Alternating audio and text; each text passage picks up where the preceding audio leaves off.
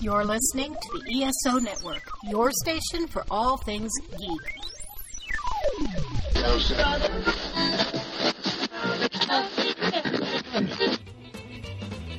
Welcome to Earth Station One, a weekly podcast dedicated to all things sci fi, fantasy, and much, much more.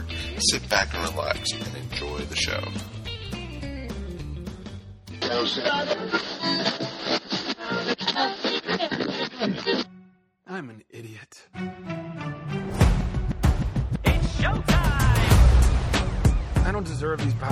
I'm being honest. Like, what am I even contributing?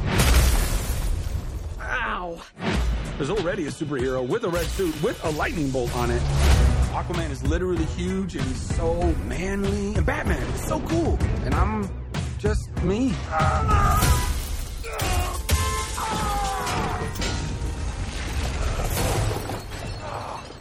I feel like a fraud. It doesn't matter. Um, anyway, the wizard gave me superpowers. Well, then everybody got superpowers. Where's everyone going? To fight crime? Okay. Now everyone's kind of like doing their own thing, and I'm the only one trying to keep it together. You understand I'm a pediatrician, right? Come on! Now let's get down to business. business. Listen to me, Billy. The fate of your world depends on it. Play around, what is this? The daughters of Atlas are coming for you. Children stole the power of all the gods. This is very personal, Billy. Look, I might not have as much experience as you because I'm not super old like you, but I've seen all of the Fast and the Furious movies, lady. It's all about family. Family, guys, that was a signal. Introducing the star of our show. His name is Shazam!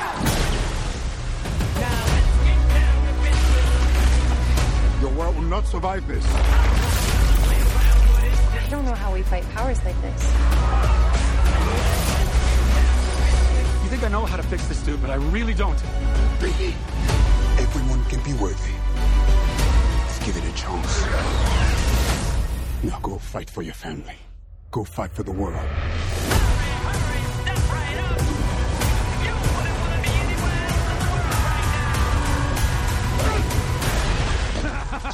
I just threw a truck at a dragon. I love my life.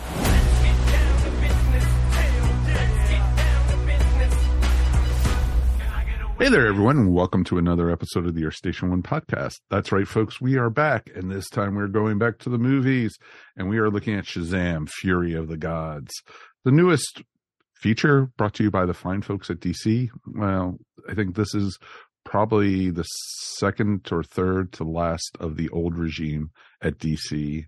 And you know this is before James Gunn completely comes in because I know still know we have, Aquaman, we have Flash coming to us, And Blue Beetle. Oh, I keep on forgetting about Blue Beetle. Even though it's on our schedule, I completely forget about Blue Beetle. I'm it's been under everyone's radar, so I'm going to be very curious to see what it's going to be like and if we're going to enjoy it, not. But we're going to talk about Shazam. No thunder. Okay, good. So far, so good. So it's going to be a ton of fun to talk all about this one tonight.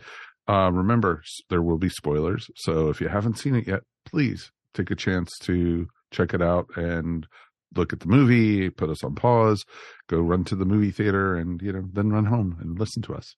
It's pretty cool. People have done that. So it's awesome to be able to do that. So if you get a chance, leave us feedback. Feedback at earthstation1.com is always the best way to get in touch with us. Let's say hey to our crew for tonight. We have, of course, Mr. Mike Gordon here. Howdy. That's that's Eh? my version of Shazam. That gives me power. Oh, of course, he's the Howdy Meister. That's that's my magic word. Well, I think people have actually referred to you as Captain Howdy in the past. There so- you go. See, See, so I I think so. No lightning bolt on it. that's uh, he has a big you know? H on his chest. You know. that's one term that I I'm okay with. They uh, they they call me other things too, but uh, those are left unsaid.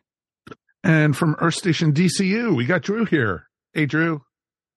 Shazam! And he's Oh. wearing a ba- Batman T-shirt now. Wow, look at that. Yep. Oh, sorry, I just just came back from the eye doctor, so let me take these off. Okay, there you go.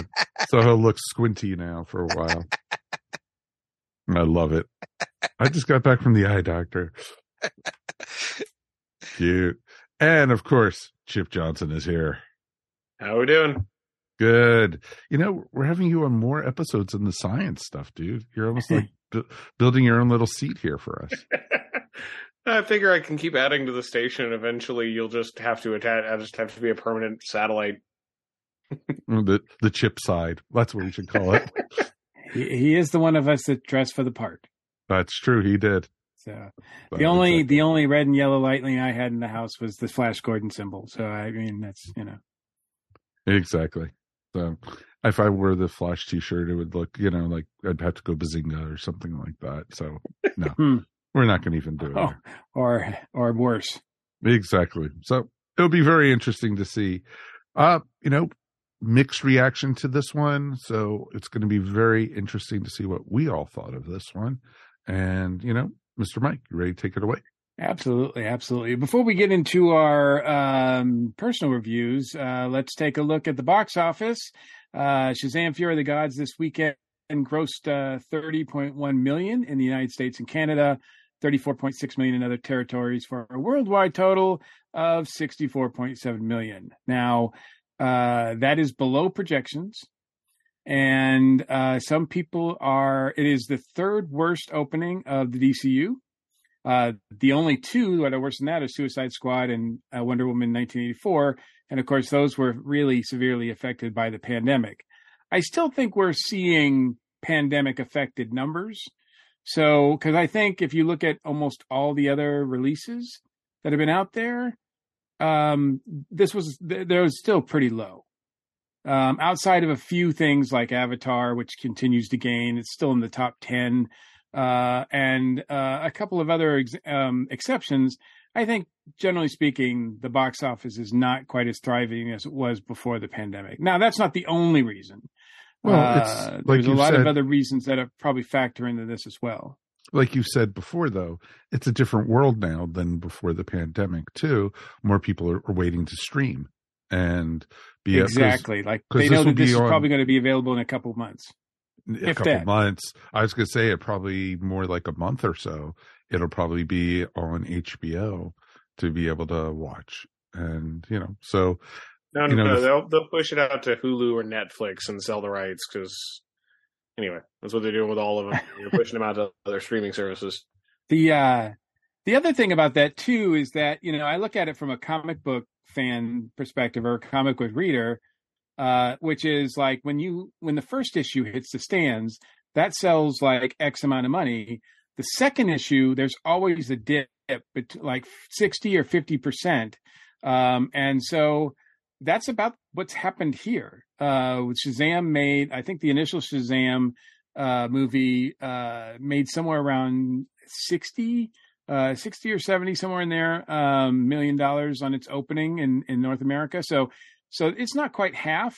Um, but, uh, you know, I, I do think that, um, and there's a, you know, online, there's a lot of negative things about this movie too. So, uh, anywhere from ranging anywhere from, you know, I think, uh, uh, you know, the last DCU movie that we were that we reviewed was Black Adam, uh, and of course that wasn't regarded very highly. So there, Shazam is trying to come off of that disaster, um, and uh, you know, I think a lot of people just aren't terribly excited about it. I mean, there's even the marketing, everything didn't really seem to say that this was a must see in the theater event. it wasn't promoted all Uh, that well, actually, compared to a lot of the Marvel films or a lot of the earlier DC stuff. I don't know. I saw a lot of it, but then again, I watched TNT, I watched CBS, I watched the Warner Brothers programming. So, I mean, I saw a lot of it, but I don't know outside of that whether or not you know it really was it was marketed that well. But, uh, but uh, yeah, when I went, uh, I went opening day on Friday. Well, actually, it opens on Thursday now. Thur- opening days are now Thursday. Uh, but I went and saw it on Friday morning. Uh, there wasn't a lot of people in the theater. Um, but I, I did, I do have to give them credit because I did get a comic book, uh, at the theater. So thank you AMC for that. Uh, that's pretty cool. Um, But uh, let's get started then. Let's start with you, Drew. Like, what was your expectations going into this, and overall, were you satisfied? I didn't have any expectations going into it. Um, I just I, I I saw a trailer for it. I think. Did But, you like um, the first Shazam movie? Oh yeah, I love the first Shazam memory, yeah. movie, Mhm. but um, I I kind of wanted to go into it kind of blind. I didn't want to know much about the movie because uh, I've noticed the more I go into it blind, the better I like the movie. So There's something to be said for that. but I, I loved the movie. What I thought was kind of disappointing was I went and saw it on Friday night also, and I bet there was less than 20 people in the theater. Mm-hmm. I saw it in uh, I saw it on the IMAX screen Oh wow! because okay. that's the the time the time I wanted to see it at. That's what screen it was on. So Huh. so, but yeah, I I enjoyed it. So I actually want to go see it again. Oh wow! Cool. But I probably That's won't spend the money to go see it again. I'll probably Well, just yeah, wait for it to go on streaming. But I, I think that's the other thing too. I mean, you know, I don't I don't remember matinee prices being this pricey before the pandemic. I mean, I saw it like the first showing on Friday morning or Friday afternoon because they don't really the theater near me doesn't do morning shows anymore. And it was 30% off, I think, but it was still I almost paid like $20 for the ticket, which is crazy. Yeah, I know. That's crazy. Uh, Chip, what about you? What uh, what expectations did you have going in? About the only And did you and did you wear your Shazam shirt when you saw it? No, actually, we made this after for this. to be Oh, wow. we got the Wow. one, so we're trying to have a little bit of fun with it.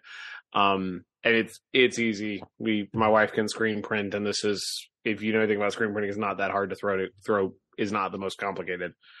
Um, but no, the only info I really had on it was I looked at the Rotten Tomatoes more just as a glance at to kind of get an idea of what the vibe was, and that was about the only info. I really liked the first movie. My wife and I really love that one, Mm-hmm. and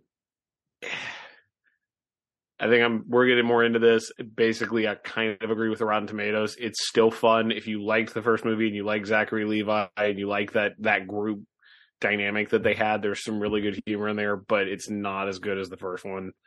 So that was just sort of my takeaway from it. Is it's not as good as the first one, but if you like the humor, you'll you'll enjoy it. You won't hate it.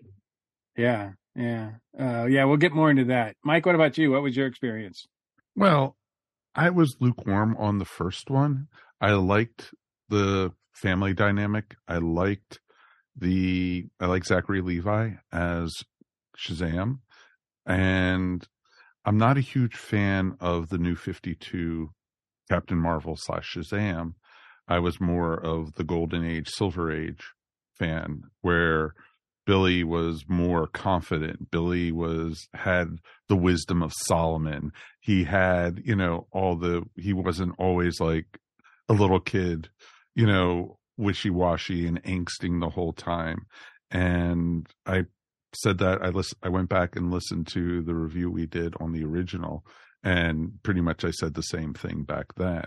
And even more so, it was it, it was worse for me in that case that you know i was like rolling my eyes at some of the characterizations in this.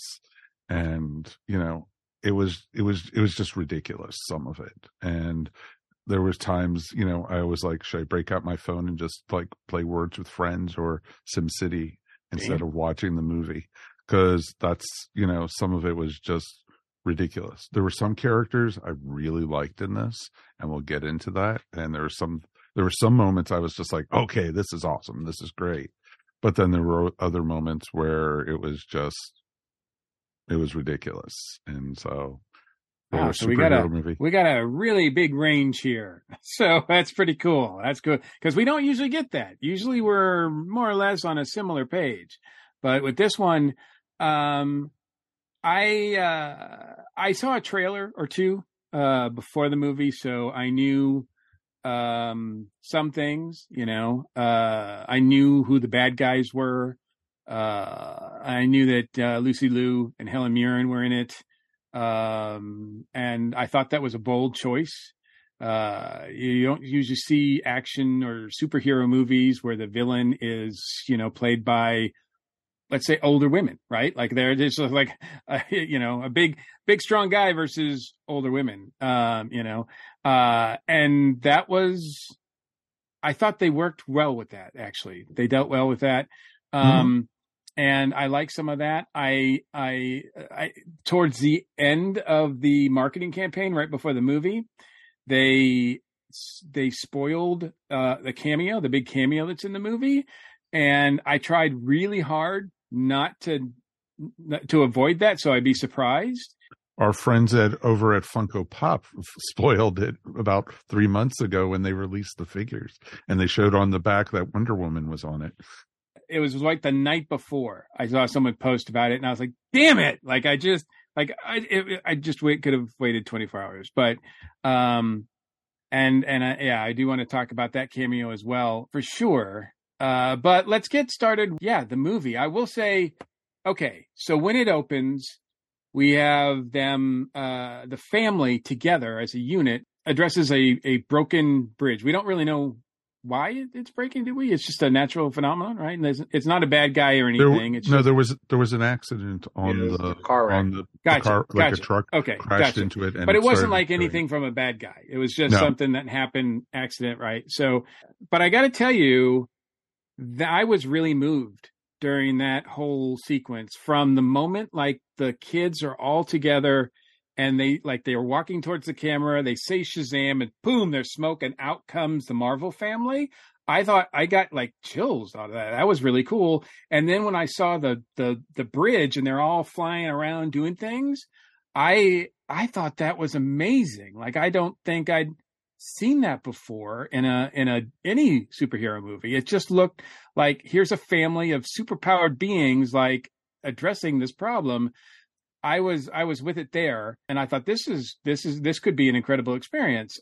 But then the plot happens and uh the bad guys get introduced and everything and it kind of bogs down a bit and I had forgotten actually that uh the character I'm not going to blame the actor, but the character of Freddie Freeman from the first movie, I don't.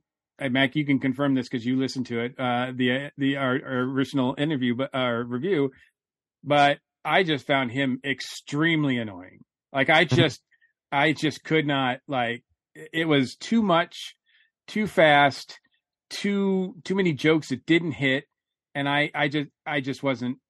I was like, man, he needs to they need to cut like half his dialogue because it's not working for me. And so that really, that really bogged the movie down.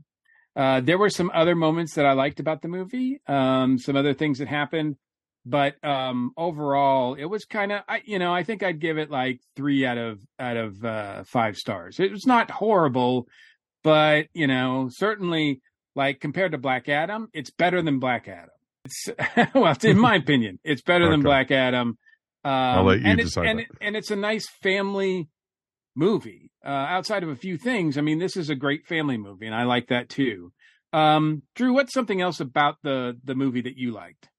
I liked uh, I liked a lot of the humor that was in the movie. I was I noticed I was laughing throughout the movie at different things.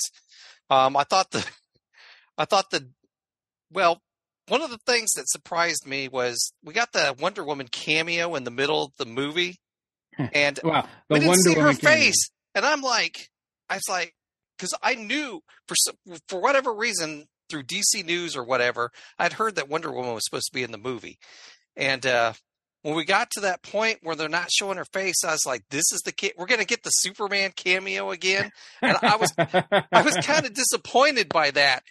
And uh, and then when the wizard's face showed up on on her body, I just died laughing. I just thought it was freaking hilarious. And then realizing that it was uh, Billy's dream, it was just hilarious. So I thought I had a lot of hilarious moments, and I love the wizard in it. The wizard had some funny moments with the with the characters, and uh, I I guess I found Freddy less annoying than you guys because I kind of liked the focus on Freddy and um, you know seeing how he was dealing. He was still getting bullied at school and how he dealt with it. And I kind of liked his relationship with the uh, one goddess. Uh, I forget what her name was. Anthea. Yes. So Mm-hmm. I I found that interesting too. So I I did enjoy some moments throughout the movie, All and I really loved Wonder Woman's cameo at the end. Yes. Yeah. Uh, Where they right. Where they blasted the theme because if you didn't realize who it was, The, uh, I love that theme. I love that theme. That theme gives me chills. That theme, I get emotional when I hear that theme. And that was, I give Hans Zimmer all the credit in the world because when that theme hit in Batman v Superman, uh, and I knew we were getting Wonder Woman along with it, it just, I, I was more excited than I, I had been in a long time for anything on the screen. And every time that, that theme hits, it, it triggers me and I feel the same way. It's so it's sort of like the opening scroll of a of a Star Wars movie with the bang, like the you know with the John Williams score and everything. Like it just like that. It has that effect on me, and that's that's a good that's a good cue. That's a good music cue. Not too many other uh superheroes have that kind of music cue. Um, at least not re- of recently. Uh, you know, for Superman and, and Batman, they have to use the old ones from the 80s and, 90s and 70s or whatever, you know, to get people's reaction. So, so I I appreciated that as well. But uh, Chip, what uh, what is what is something else you liked about the movie? Well, I think I'm gonna go ahead and agree with you that I didn't really like uh, the Freddie Freeman jokes. I thought they gave him the awkward teen thing a little bit too much, but I did love um, some of the jokes that the other family got. Like we referenced the eye doctor bit at the beginning of at the beginning of this with with her sitting, and I met people that were Mhm. my age. I thought she got some really good lines of being the the only one who is literally the same age as her superhero identity, so it kind of works. Um, and of course, I I can't go this podcast without mentioning "Taste the Rainbow," mother. oh, that was awesome. The the That was one of my nine year old favorite girl parts. on the unicorn yelling dude, as she mows down the monsters. I have to admit, had me howling with laughter because that was such a great bit. Wow, yeah, So, I, I- that that I will say did not work for me. The Skittles Yeah. commercial saw embedded in the movie did not did not work for me. So, yeah, I just that didn't that didn't play out well. But I did like a lot of other parts about that finale. So we'll we'll talk about that in a bit. Mike, is there something else that you liked about the movie? Um, I loved seeing Atlanta in the uh, background at the parking garage the whole time, and it was you know that was pretty darn awesome. I did like, I liked the character of Freddy a lot. I liked how he stood up to the bullies and he took the punches and everything, but he was still stood up to them, and I thought that was pretty darn awesome. I also liked the character of Mary. I loved what they did with her. And you know because you know she was she felt trapped. And i liked you know seeing how she grew in this. And i also liked the parents. I thought the the whole thing with the family was great and everything. I liked the different characters. And i liked when they that they went we're superheroes. I'm gay. And you know and everyone was like we know. And it was just and it was just awesome and it's all understanding and that part i loved. That part i loved. I think that was one of the best things i think they did with the new 52 and the shazam legacy was bring in the family aspect of it more. And the humor i thought was a little too much and we'll get more into that you know things we didn't like and everything. I did like the casting of the villains were great and i love helen mirren Lucy Liu, I've never been a huge fan of, but she was okay. And I liked the third one too. And she was great because she was kind of reluctant. She didn't really want to hurt the humans and everything. And I thought that was pretty cool. The wizard was awesome. The wizard, I think, was one of my favorite parts in the movie. And so it was it was interesting to see. And, you know, I think overall, I think it was a superhero movie. And I didn't expect it to be, you know, Shakespeare, or I didn't expect it to be, you know, you know, well, I would say Christopher Nolan, but he did superhero movies, so you know, there we go. so, but yeah, so, So you're saying a superhero movie can't be a great movie? Is that what you're saying? no, I never said that. So you, but you don't expect it. I don't expect it. I don't expect much from a superhero movie anymore at all. Wow. After after going from Black Adam to Quantumania to this, I don't have much high hopes for a lot of superhero movies and such. You know, you know, I'm not expecting much from Flash. I'm not expecting much from Even Guardians though of the Tom. Cruise says it's the movie that we need right now. This is the man who gave us Top Gun, so I'm Exactly. anything else. Yeah, yeah. I Exactly. mean- I fell asleep during it, so it's cool. so there. Yeah, I like the family dynamic. I think that's the strength of the Shazam movies is the family dynamic. Um, the uh, uh, there's a lot of characters to work with.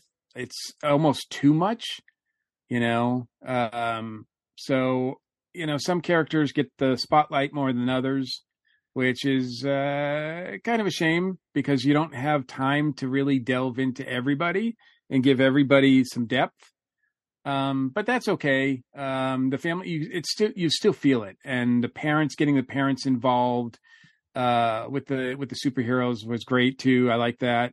Um and yeah i thought the the three daughters of atlas uh worked for me. I don't think well at least i don't know of that's been done in the comics at all. So i don't know if this is completely an original yeah, I haven't read the recently Shazam books, so I don't know about about that.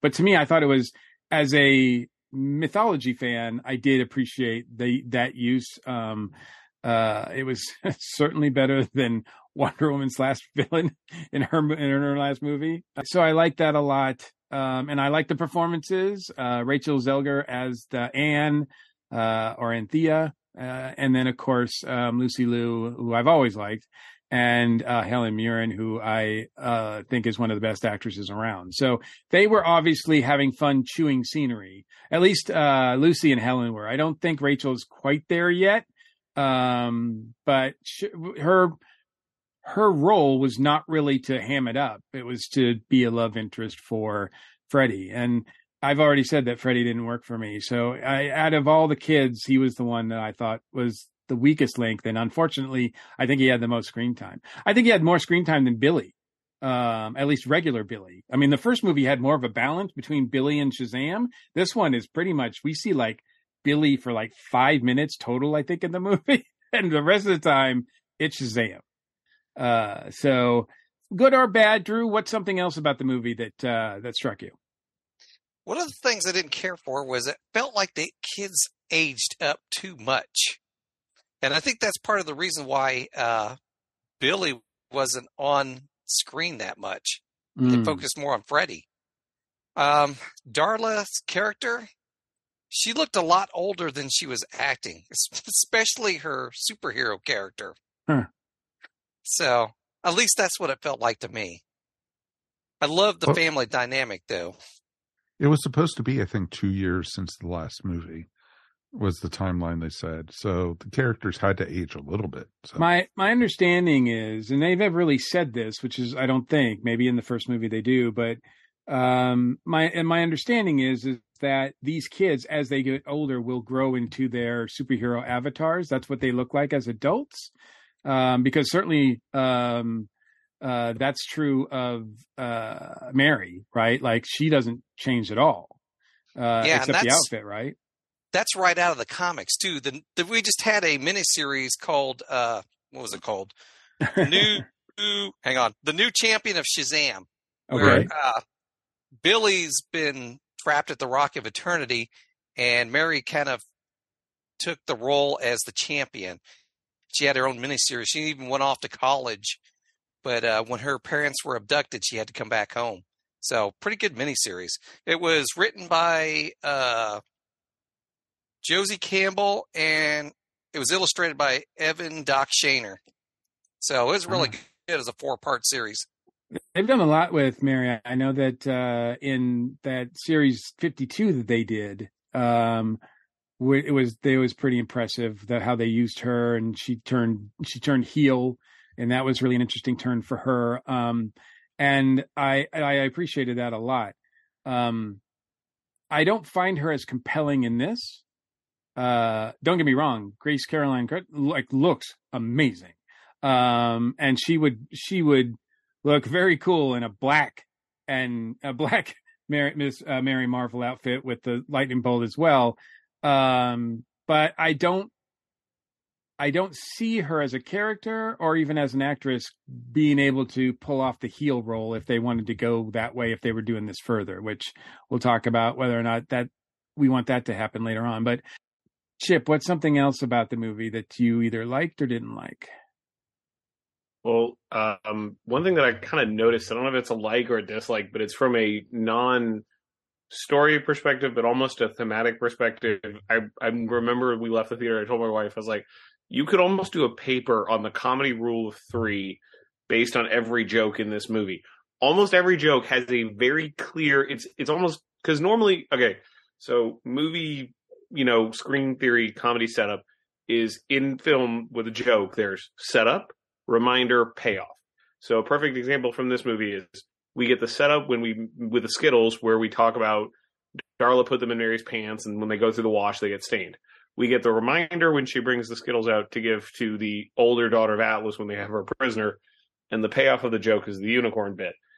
There are like five in this movie that are the most obvious setup, reminder, payoff that I've seen in a movie since I don't know, since like they tried to do it in Suicide Squad, but it's just so I don't know why, but it just stuck to my brain. Like I could see it.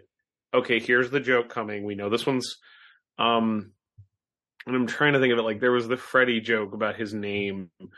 Um I'm trying to think there was another one. There was a Which was a few of them. that like the name thing is something that I think you know people who are familiar with Captain Marvel and the history and everything find annoying and people mm. who don't know about it don't care. So like for me that's something that I'm like why are you bringing this up? Like you don't like the fact that he doesn't have a name. I'm like I don't that's only works for people who are in on the joke. But if you're not in on the joke, then you're just going, what, what is this all about? It just, I think it, I think it falls flat either way. And so when he finally says like at the end, like, you know, what do I, what is my name? And your name is Shazam, right? Whatever. It just, it, it, it should be like dun dun, but it, it's just like, wah, wah. Mm-hmm. well, th- I had a bit of an issue with that and with this whole movie treating them for like 60% of the movie the heroes are a joke like there's the bridge oh, scene Oh, yeah. and they make a point of okay now we've got to save the this Philly bridge fiasco. the brills and i'm Yep. just like okay you know you can make them not the justice league without making them a joke like there's a there's a line there where it kind of ruins the it it kind of hurts the setup of the big ending fight scene if we spent the last you know hour and a half of this movie with Freddy and all of them being treated like blithering idiots, you know, it can kind of undercut that like, okay, he is this guy, he's ready to do this fight, you know, instead of making you feel like, yeah, give the wizard the staff back. Just give the man the staff. Let him do it because you clearly can't fix Ray. You couldn't catch water if he fell out of a boat. No, exactly. I agree with that. I had a bit of a problem with that kind of being a thing. Um, but that was, which the staff is another rule of three. The um, mind Yeah. powers where she makes him rebuild the staff, the dragon, and then the big reveal at the end, the bit at the end where he resists the fear. That Yeah. was and there was a lot of like back and forth with certain things um that it seemed like they were going like back and forth back and forth without really doing any fighting um and you know you can only do so much fighting when you know your hero is a you know young strong male versus two like older women. Like i thought when they do finally really fight i thought that that worked pretty well. Um and i yeah i i liked how that played out but i must admit i was wondering like how are they going to do this? Like cuz it, it doesn't make any sense. And then at the end he just i mean he's basically fighting the dragon right? So it's not like Mhm. it's not like you know he's coming to blows with lucy's character like one on one hmm I did, you know, one of the things I did like with the two villains, I loved the scene at the very beginning when they got the staff in the museum. That Mhm. was really, really well done. And, you know, them whispering into the ear and mind controlling that the people and then turning them all to stone or dust and it was just it was just awesome that whole scene was so very well that was actually one of my favorite parts.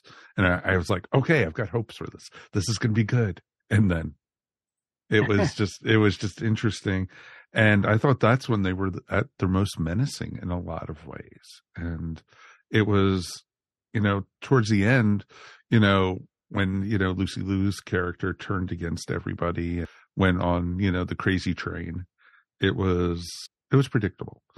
You know and then shazam or billy's battle at the end was mostly with the dragon not really with her and so it it was interesting and judy you know when they did the dome over philadelphia she says wasn't that in the simpsons movie so it, it, was just like you know yeah kind of sort of so simpsons did it uh, a lot better. wow. I uh man, I agree with a lot of that too, but um there's yeah, there's some things that like had promise. Like I did like as Mike said, I did like the way that the powers were differentiated with each of the sisters.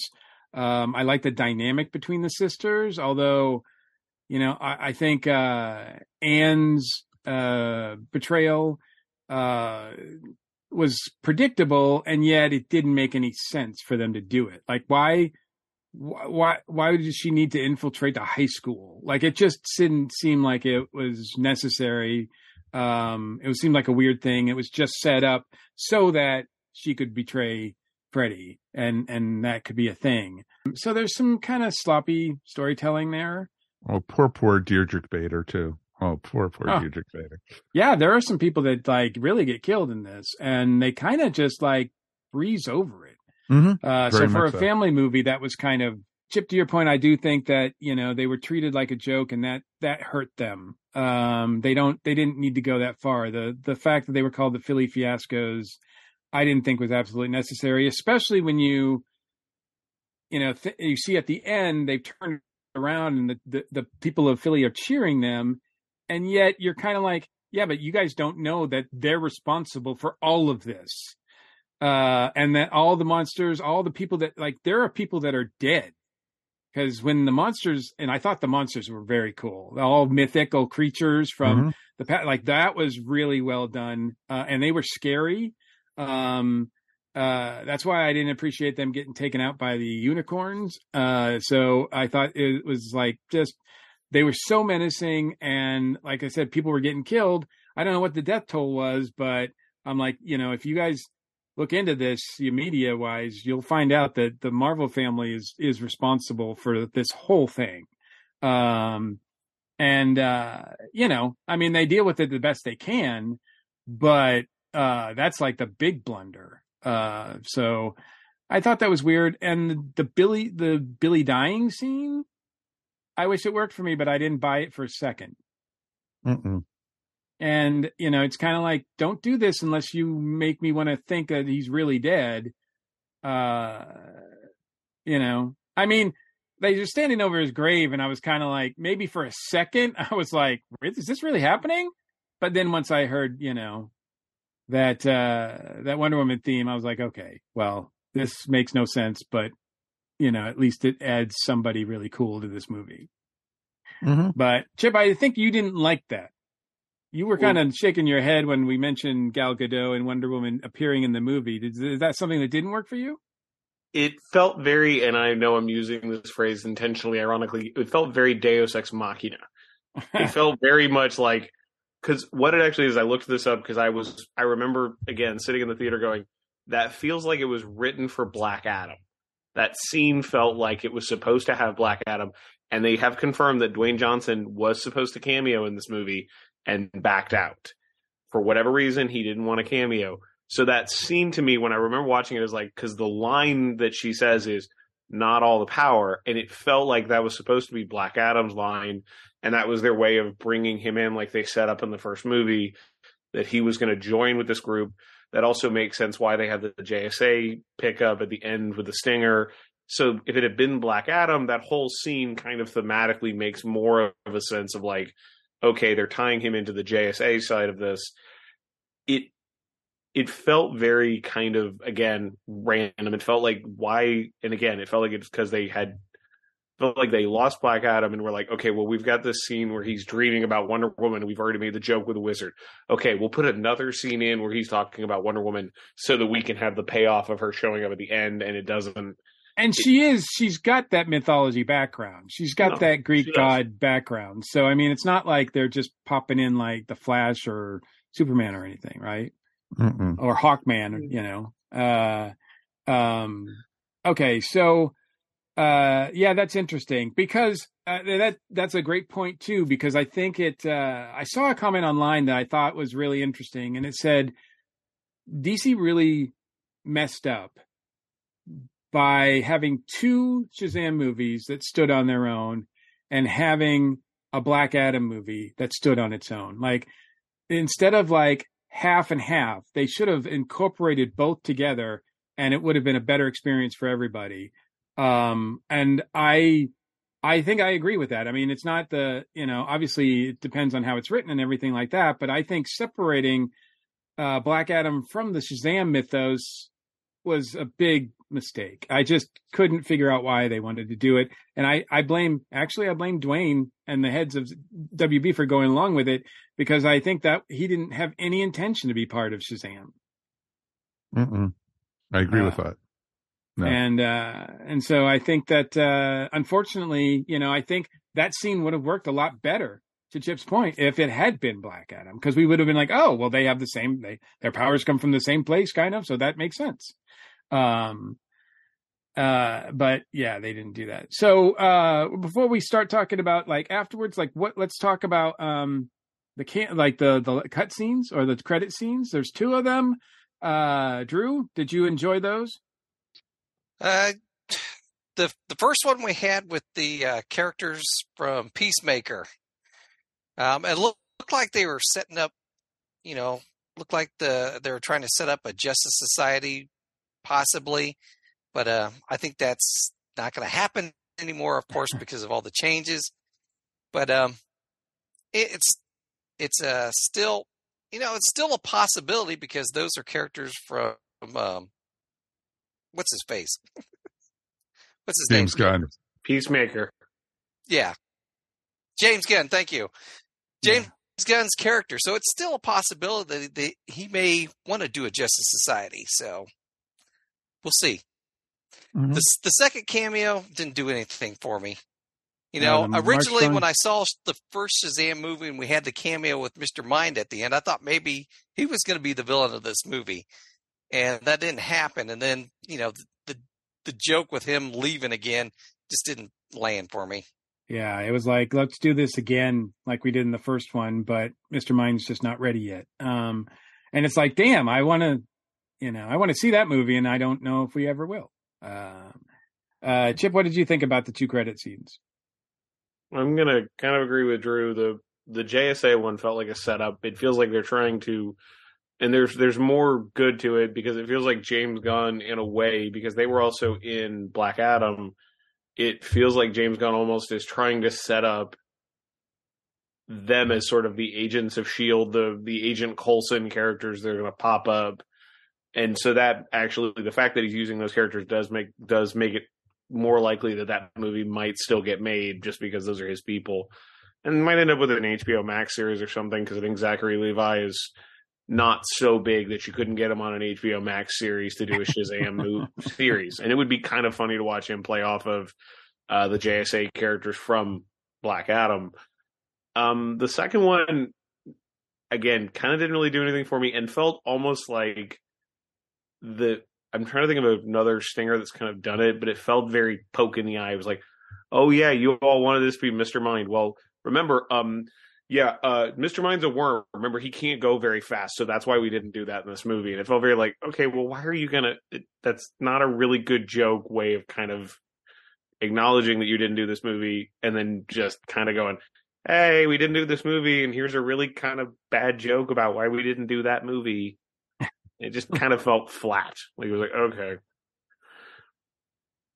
mike what they said overall, I thought both fell flat pretty much.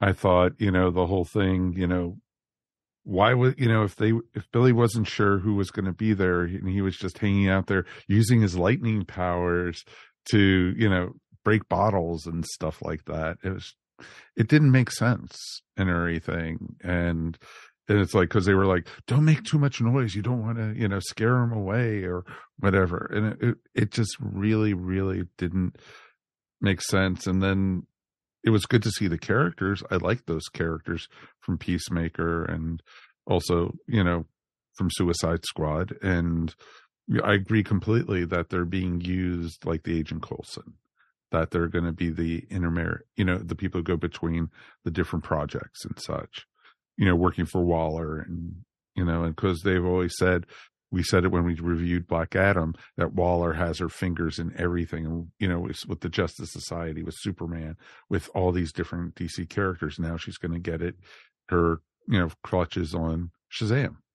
So that, you know, I could deal with. But the way they did it was just, it was dumb and you know, and then the final scene with Mark Strong as Sivana and you know Mr. Mind, I was like, I, I stayed to the end of the credits for that, you know, pretty much. And by the time that came on, anyway, I think a good seventy five percent of the audience left because they thought the other one was the final one. So, and it was just like, no, no, it wasn't worth staying for. Unfortunately, both both have the uh, appearance that this Shazam franchise is going to continue. And that is severely under question. Even before the movie came out, a lot of people were thinking, I mean, people in the know were thinking that this is, and even some people who don't really keep track of this sort of thing. I mean, it made the news that, you know, James Gunn, uh, and, and, uh, I can't remember the other guy's name, sorry, but, um, we're gonna you know reboot everything which is mm, kind of true not entirely. I mean they're they said that they have plans for a dc universe but they also said they are allowing certain projects to come out as under the e- dceu like name. Um and uh and so i don't know you know and they'll just be clearly like quote unquote elseworld stories uh or um i think black label is what the comics call them now. Um so they said, you know, I think when they were asked about it at the premiere, they said, we'll just have to see how well this one does before we make a determination on whether or not it's, and now, you know, we'll see what it's like when it goes to home and streaming, if it gets new life there, because it is family viewing. Um, so I could see where maybe it, it has some life to it. James Gunn and and uh, his competitors are really good friends with Zachary Levi. So uh, and Zachary has has even made like TikTok videos backing up whatever James Gunn is saying, like you know when he gets criticism or whatever. So so they're pretty tight. So I would think that you know Zachary's kind of like in there going, hey, uh, I know he's got ideas for a third one. So I wouldn't rule out completely that this franchise is dead. Let me ask you this as our uh, final question uh, on this review. Drew, do you want to see more Shazam? Yeah, I want to see more Shazam. I'm just, I'm just uh, concerned that there's not going to be any more. well, I mean, down the road there could be sh- new Shazam, just like completely rebooted, right? That's very Would you want to see that? Yeah, I wouldn't mind seeing that. And I also know that DC's putting out a new uh, Shazam series written by Mark Waid later this year. So Oh, wow. I'm excited about that. Ah, for the comics, yeah, that Yep. sounds like a good. I mean, Mark Waid, you can't go wrong there. So he's been doing a great job on the world's finest with the uh, classic feel of those characters. So I'm excited to see what he's going to do for Shazam. Yeah, me too. Uh, Chip, what about you? Um, where do you stand on more Shazam? I actually feel like I actually would trust more Shazam under Gunn, just because you can kind of look at what he's done with Guardians. He's much better at, at a doing team movies. Suicide, the Suicide Squad, and Guardians are good movies that he managed to give everybody their own beat. And I I like his humor. He's better. I think he's got better comedic timing than we kind of saw in a lot of the jokes in this movie. So I feel like I actually would trust more, almost letting Gunn kind of having more reins on that, and he'd probably be able to tone down some of that issues that I have with this movie. So I'd I'd love to see him under if it if it's under Gunn's purview though, does does that mean that you want him to either be hands on or you want this version of Shazam to continue? I want this version of Shazam to continue, but I feel like Gunn could do kind of like he did with Suicide Squad, and he could make the sequel to this or or get have more control over it. And I feel like that he he could play that tone a lot better than with use what he does with Guardians, do what he does with the other movies he's had teams. I feel like if if you had Gunn's more control over this, a lot of the issues that we seem to have had with the humor and a lot of the issues that with the tone would get much more streamlined. Because he's give Gunn credit, he's very good at picking a tone for a movie and sticking with that tone throughout the entire movie. His movies don't yo-yo around. Um, which He's also really good at character development when there's a lot of characters at play. yeah, uh and nobody feels like they get like short shifted you know like everybody seems like they have at least moments where they're you know like all the guardians all the suicide Mhm. squad like they all have their moments that stand out um so he he handles a big cast like that pretty well too um mike what about you do you want to see more shazam I would love to see more Shazam, but I would, like you guys have said it, I want to see it under James Gunn. I don't want to see it under this regime. I think it needs a different tone a bit, and I think it needs to just refocus in a better direction. I would love to see a Shazam family movie. I would love, I don't mind the bigger characters and the, the different family members, but I just don't, I if it's going to be by these people who did it this time, no, I don't. I won't go back to see it and everything. And you know, I have Shazam. You know, I have books on him. I have trades. I have, you know, I have Golden Age stuff. I have Silver Age stuff, and even stuff all the way through the Bronze. And you know, when uh, Jerry Ordway did it into and stuff. And power of shazam it was awesome stuff. Awesome stuff. But, you know, if it's this version of it, no. But I would like to see a new version. And Does I that mean, like, the I wouldn't mind- I cast? would no, I I love the cast. okay I would like to see you know, Zachary consider con- continue as Shazam. I love the actress they have as Mary now. I like, you know, Freddie. I liked all of them. I thought it was really well done. And that's, you know, whenever I read the comics, I picture them this way now and everything. So it's pretty cool. I think, you know, a third one it would be pushing it because the kids are getting older and so they would be matching their adult counterparts pretty quickly. The separation, the age separation of them would be pretty apparent, I think, if they wait too long to do another one of these. I don't know. I mean, if they do another one, I'll see it.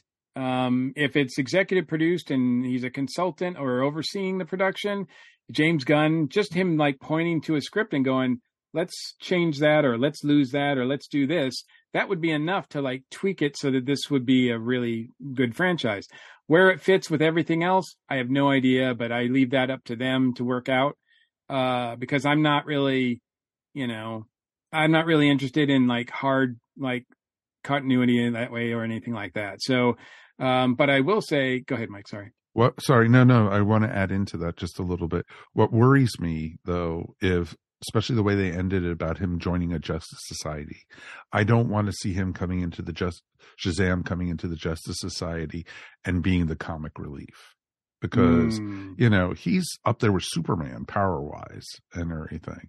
So, you know, I don't want to see that. I don't want to see it. Oh, you know, he's going to be, you know, the one making all the jokes and all the, you know, getting hit all the time and thrown into buildings and stuff like that. I want to see, you know, I want to see he is the kid. serious. I mean, Yeah. unless they can um explain that really poor pla- plot point that they don't they point out like why doesn't he have the power like the power of solomon or the, the wisdom of solomon? We don't know. We never get an answer to that. They ask that question but we don't know. Um and uh that's kind of lacking and i think that alone would make a difference um in writing him. So that would be that would be interesting. Um but i i did get a little sad uh because i thought to myself after i got out of the theater i was like oh man is that going to be the last time i see gal gadot as wonder woman?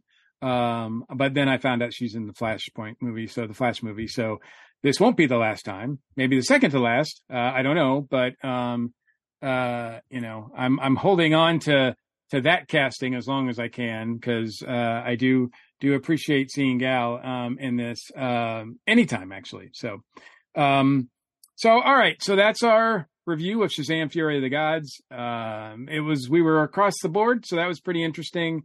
Um, and uh, so go see for go see it for yourself if you haven't already, and let us know what you think. Uh, and then we'll be right back to close out the show. Wait for streaming. Wait for streaming.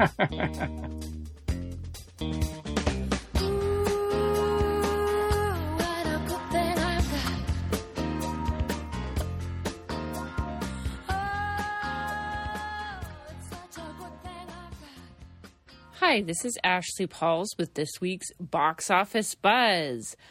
I am sad that I had to miss chatting with the ESO crew about the new Shazam movie, but I am still recovering from a big uh, Comic Con experience at my local uh, regional con, Planet Comic Con of Kansas City. Had a great time, but still trying to get myself out of that post con zombie like haze. So, you know what? March feels like we are already in the middle of summer movie season with Shazam coming out, the new John Wick movie coming very soon, and also Dungeons and Dragons, the movie. So lots of fun stuff. And I have been having fun going to the theater. I did get a chance to go and see the movie 65, which is about um, well, which is what I thought was about a futuristic traveler traveling back in time to the age of the dinosaurs. The movie is not quite that. I don't want to give away any spoilers. It's a really interesting movie about the idea of someone with futuristic type tech going back in time and having to deal with the dinosaurs. The movie wasn't as good as I was hoping it would be, so I'd say it's not one that you have to rush out to the theater to see. But if you catch it on streaming, it might be worth a watch and just interesting, thought provoking concept. Just one of those that's unfortunately, I think they could have done more with it. Yeah, I'm looking forward to uh, seeing Shazam soon and John Wick. Embarrassed to admit that I have not seen any of the John Wick movies, but I think that this one might be the last one for a while, so it might be a good opportunity to get caught up. And of course, Dungeons and Dragons. I hope this movie is as fun and adventurous as the previews make it appear to be. So we will soon find out. That's it for this week's Box Office Buzz. If you're looking for more entertainment related content, be sure to check out my blogs over on the ESO podcast website. Hey, hey, we're Monkeeing Around, a podcast about the Monkees. Almost 12 years old. Davy Jones was it for me. I was having problems dancing and tambourining. I got overzealous and overly excited. Like we've had our own little version of Monkeemania 50 years later, which is just crazy. Be sure to like and subscribe to us on your favorite podcast platform. Check us out on Twitter, Facebook, and monkeeingaround.com.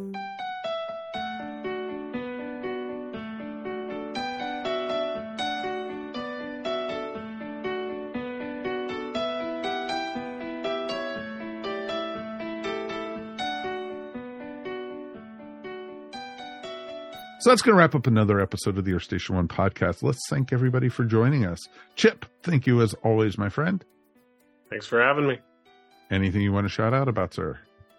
Just gonna go ahead and shout out again for my wife. Um, her Instagram, my crazy nerdy life. She's doing some really great stuff on there. Like I think I mentioned at the top of this, she's gotten into embroidery right now, and there's gonna be some nerdy ones coming. I know we've got a we're working on a no shazamming in the house one to hang up in here somewhere. so we're gonna have some fun with that because I thought that so that's why the house kept on getting hit by lightning. yeah, that lightning. kept, kept getting struck by lightning. Another good joke. That was a good joke, actually. Yes. Awesome, sir. And Drew, do you want to read? Because your partner was supposed to join us tonight.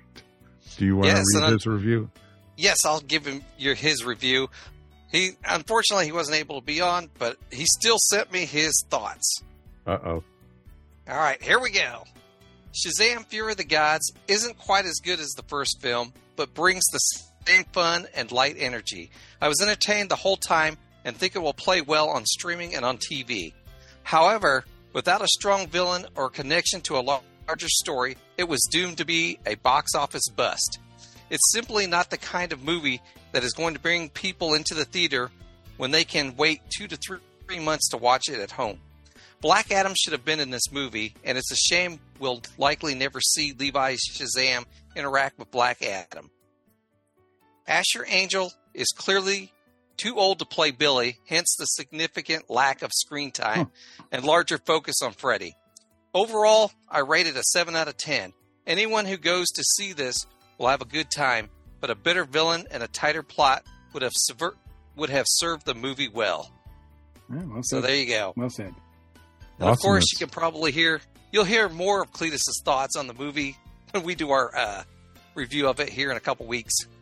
Okay. And what podcast is that, sir? That would be the Earth Station DCU, Awesome. where you Check it can out. come and listen to us talk about DC news, comics, and of course television shows and movies. So Awesome. Oh. Awesome. I don't want to forget, Cletus also wanted me to let you know about his Read More Comics shout out, which I'll probably give on our show also.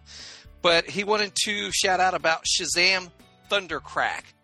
It's set between the two films, and it's a graphic novel that focuses on Billy trying to make the football team. Ah. So, Okay.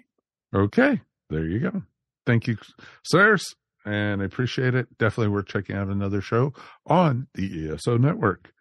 And Mr. Mike Gordon, we've made it through another one, my friend. We did, and as always, it's my pleasure. Anything you want to shout out about, sir? Yeah, before I do want to shout out, I do have to. I was forgetful of one other thing I wanted to mention about uh, the Shazam movie in our review. I thought it was awesome that there was a cameo by Michael Gray, who played uh, Billy Batson in the '70s TV show. I thought, that, I Oh, mean, that was awesome. wearing the shirt and everything. I mean, I thought I, you know, that was just that almost like that was almost as cool as the Wonder Woman moment for me. so I like pretty it. cool. I like it when they they give shout outs to things that have come before, and uh, I thought that was really fun. Um, as far as my shout out goes, uh, it is comic related as well, uh, but it's not with DC. It's with Marvel. Uh, I got a new Marvel trade uh, the other day called The Variants by Gail Simone and Phil Noto. Uh, this is a fun read. It's a Jessica Jones mystery, uh, and I do like those. Uh, they were written by Bendis, and then um, uh, oh man, we had her on the show. Kelly Kelly Thompson uh, wrote some good ones too. Um, this is the first time Gail's writing Jessica Jones, and Gail is a, in my opinion, a master at balancing like really dark issues, dark material with light humor and action. And that's the case with this uh, this one. Uh, she has a lot of fun, especially with variants. And I think variants are now the new like mutants or inhumans in the in Marvel comic universe or whatever. Maybe even the MCU, really. Uh, so uh, so she has really a lot of fun with the variants, the various versions of uh, Jessica Jones, and uh, it was just a great read. So it's glad to see her. It's been a while since I've seen her read write anything for comics, so I'm glad that she's doing it still, and she's doing it well. That is awesome. That is awesome. Um, my shout out, real, real quick. Mr. Mike Gordon and I are going to be appearing at another Comic Con. That's right. It has officially been announced. Both of us will be appearing at South Carolina Comic Con. That is right. April 15th and 16th in beautiful Greenville, South Carolina. Thank you Beautiful. To the fine folks at Borderlands Comics who put this wonderful convention on. And we are very happy to be coming. We'll both have tables there. Mike will have one for Tiki Zombie, and I will have one for ESO Network. And, you know, we never know who's going to be stopping by the tables. And we might actually even be doing some more stuff at the con. As it gets closer, we'll be actually be able to tell you about that as it is. So, pretty darn awesome, folks. I'm looking forward So- to it. It's going to be great. South Carolina is one of my favorite cons of the year. So, you know, Robert and Michelle put on such a great show. And you know what? It's just fun. And I love Greenville. So it's hmm definitely a great place to visit if you ever get a chance. So that's going to wrap up our show. Thank you for listening to the Earth Station One podcast. Always remember, we couldn't do this here without you. If you want to support, please check out our Tee Public store and check out some cool ESO network swag. And the Darren Noel t shirt is going to be going up this week up on our Tee Public store. So definitely check it out. All, you know, proceeds are going to be going to charity. So definitely check that out. It's Wonder Warrior Lives. Don't ever forget about that. So definitely check it out. Also, remember if you want to listen to our show before the rest of the world, why not join the ESO Network Patreon? For as little as a dollar a month, you could help support us here at Earth Station One. Check it out at www.patreon.com slash ESO Network. We also want to hear from you. Please write us feedback at earthstation1.com. Remember, you could also find Earth Station One wherever fine podcasts are found. And now you could also find the Earth Station One podcast in video format up on YouTube. Please subscribe and tell all your friends about us. And also like and subscribe, like and subscribe, like and subscribe. It's the best way to find out about us. On behalf of myself, of course, Mr. Mike Faber, Mr. Mike Gordon, Mr. Drew Leiter, and Mr. Chip Johnson. Thank you all for listening. We will see you here next time on Earth Station One hug your loved ones, have some fun. And spring is here, folks. It has sprung. Well, from some of us, you know, it's, you know, still snowing in a lot of part of the country right now. So definitely have fun with it. Peace. And we're done. Cheers. Bye. See ya. You've been listening to the Earth Station One podcast, a show by fans for fans. If you enjoyed the show, please subscribe to our show up on iTunes or wherever fine podcasts are found. While you're up there, please rate us and remember to leave feedback. It would greatly be appreciated. And remember to tell your friends all about us while you're at it. Earth Station One is available on most social media sites where you can join some really great topics or chats. Help support our show by shopping through our Amazon.com link or purchasing very cool ESO Network clothing and merchandise at our Tee Public store. Links to both are found on the top of our ESO Network webpage. Become a patron of the ESO Network by backing us up on Patreon for as little as 25 cents a week. Go to patreon.com slash ESO Network to sign up. We want to hear from you. Please write us at earthstation1 at esonetwork.com or call us at 404 963 9057. Thanks for listening, and we'll see you next time here on the Earth Station One podcast. Peace, and we're done. This has been a broadcast of the ESO Network. Be part of the crew and help support our shows by donating to our ESO Patreon or by shopping at the Tee Public store, which can all be found at www.esonetwork.com. The ESO Network, your station for all things geek.